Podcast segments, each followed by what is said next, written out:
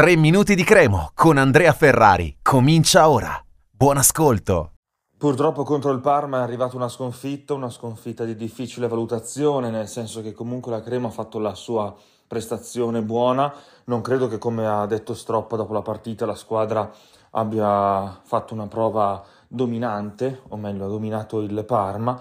Eh, questo forse è un po' esagerato, però ci sono stati sicuramente alcuni tratti in cui la Cremo ha fatto un buon calcio, continuava ad attaccare, ha avuto anche un'occasione al minuto, intorno alla mezz'ora del primo tempo, cosa che poi ha riconosciuto anche il tecnico avversario Pecchia, no? Lui stesso ha vinto la partita, però comunque ha detto: la cosa che mi è piaciuta di più è stata quando abbiamo sofferto l'impeto della Cremonese, siamo riusciti a resistere e poi siamo venuti fuori.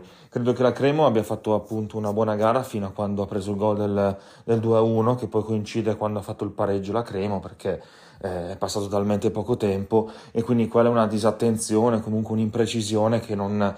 non si deve fare. Anche Stroppa l'ha detto, due gol evitabili, sia il primo perché comunque Hernani ha avuto eh, troppo, troppo spazio per caricare quel, quel destro, che poi chiaro ha fatto un, un gran gol, un bellissimo tiro, eh, però mh, un po' troppo solo, ecco, si poteva evitare. Poi il secondo gol nasce da un, eh, da un passaggio filtrante che non, è, non era in fuorigioco, poi l'attaccante Man Eh, di pochissimo, veramente si parla di pochissimi centimetri. Questa eh, sconfitta non cambia le cose dal punto di vista eh, del, del fatto che la Cremo debba cominciare a carburare e fare punti, o comunque mh, questa prima sconfitta di Stroppa non ci dice, secondo me, che si torna con un passo indietro rispetto alla prova di Cosenza. Hai tenuto testa per eh, diciamo anche un sessanta settanta minuti, un avversario veramente tosto che, super collaudato, ha vinto fin qui tutte le gare in trasferta ed è primissimo con sei vittorie e due pareggi. Eh, è chiaro che quello che più preoccupa è il rendimento in casa, perché in cinque partite hai fatto tre punti, di, cioè tre pareggi, quelli contro il Catanzaro, la Sampdoria e l'Ascoli, e in generale otto punti in dieci, eh, scusate, dieci punti in otto partite.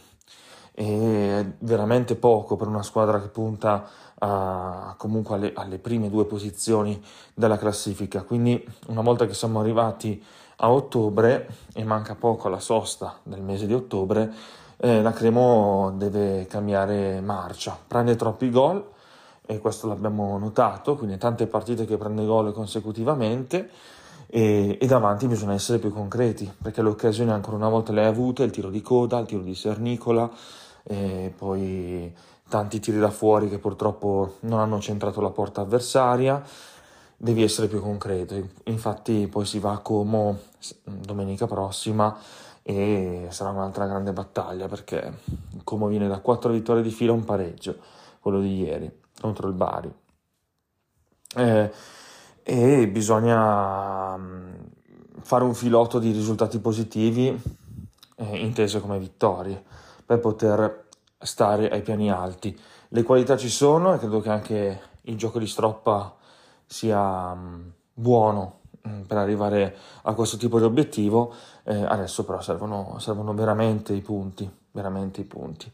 E ieri forse il risultato giusto era il pareggio, però intanto hai perso e quindi rimani veramente indietro, non di poco, rispetto agli, ai primissimi posti. Il Parma capolista, dista dieci lunghezze, dopo otto partite sono tante. Un saluto e forza Cremo. Per oggi tre minuti di Cremo finisce qui. Appuntamento al prossimo episodio.